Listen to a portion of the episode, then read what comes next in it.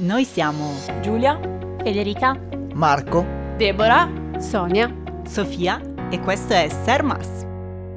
Ciao, bentrovati. Sono Marco e oggi la pillola che vi presento riguarderà il concetto di partecipazione e i suoi diversi livelli. Per provare ad inquadrare il tema di cui parleremo, partiamo da quello che ci dice la letteratura. Una delle definizioni più riconosciute di partecipazione, infatti, viene data da Hart, che la inquadra come quel processo di condivisione delle decisioni che ha un impatto sulla vita della persona o sulla comunità in cui quella persona vive. In altre parole, un processo è considerato partecipativo nella misura in cui le persone possono incidere sulle scelte che riguardano la loro vita. Il concetto di partecipazione però si caratterizza per la sua multidimensionalità e può avere declinazioni operative differenti a seconda degli aspetti che lo compongono. Ad esempio, in base a chi sono gli interlocutori o della voce che gli interlocutori rappresentano, risulta necessario chiedersi, le persone che partecipano in rappresentanza di chi lo fanno, inoltre, a seconda di come si propone alla persona di partecipare o di come vengono utilizzate le informazioni acquisite e le proposte fatte dalle persone, o ancora, a seconda delle azioni derivanti dal processo partecipativo, la domanda che ci dobbiamo porre in questo caso è come teniamo in considerazione la voce delle persone? I differenti ragionamenti relativi al tema della partecipazione sono stati studiati e declinati in dimensioni teoriche, che vengono organizzate in scale di partecipazione partecipazione, ciascuna con diversi livelli di intensità. L'autore che oggi citiamo è Einstein, che individua una scala di partecipazione dei cittadini formata da 8 gradini posizionati in ordine crescente. Il criterio che differenzia i vari livelli o appunto gradini è quello della condivisione e titolarità del potere. Proviamo ad immaginare una vera e propria scala, di quelle che salite ogni giorno magari per tornare a casa o andare in ufficio. Funziona così nella concezione dell'autore. I gradini inferiori della scala rappresentano la manipolazione partecipazione e la terapia. Questi due gradini descrivono i livelli di non partecipazione, escogitati per sostituire la partecipazione autentica della persona. Il loro vero obiettivo non è quello di permettere alle persone di partecipare alla pianificazione di progetti, ma di consentire di fatto ai detentori del potere di educare e tenere sotto controllo appunto le persone. Al terzo e quarto gradino abbiamo l'informazione e la consultazione. L'informazione può rappresentare il primo passo verso una partecipazione autentica dei cittadini e soprattutto quando questa riguarda riguarda i loro diritti e le loro responsabilità. Tuttavia, molto spesso ciò che avviene in maniera unidirezionale da parte di coloro che detengono il potere nei confronti dei cittadini e non permette a quest'ultimi di fornire feedback e opinioni e, quindi, di influire con punti di vista diversi su quanto proposto. Anche il gradino della consultazione porta con sé delle criticità. Se infatti la raccolta di opinioni dei cittadini, svolta solitamente attraverso sondaggi, questionari o assemblee pubbliche, non viene supportata da altre modalità di partecipazione, difficilmente le loro idee saranno prese in considerazione e incideranno nella decisione finale. Il quinto gradino si rifà alla cosiddetta conciliazione, una sorta di smorzamento o pacificazione dei cittadini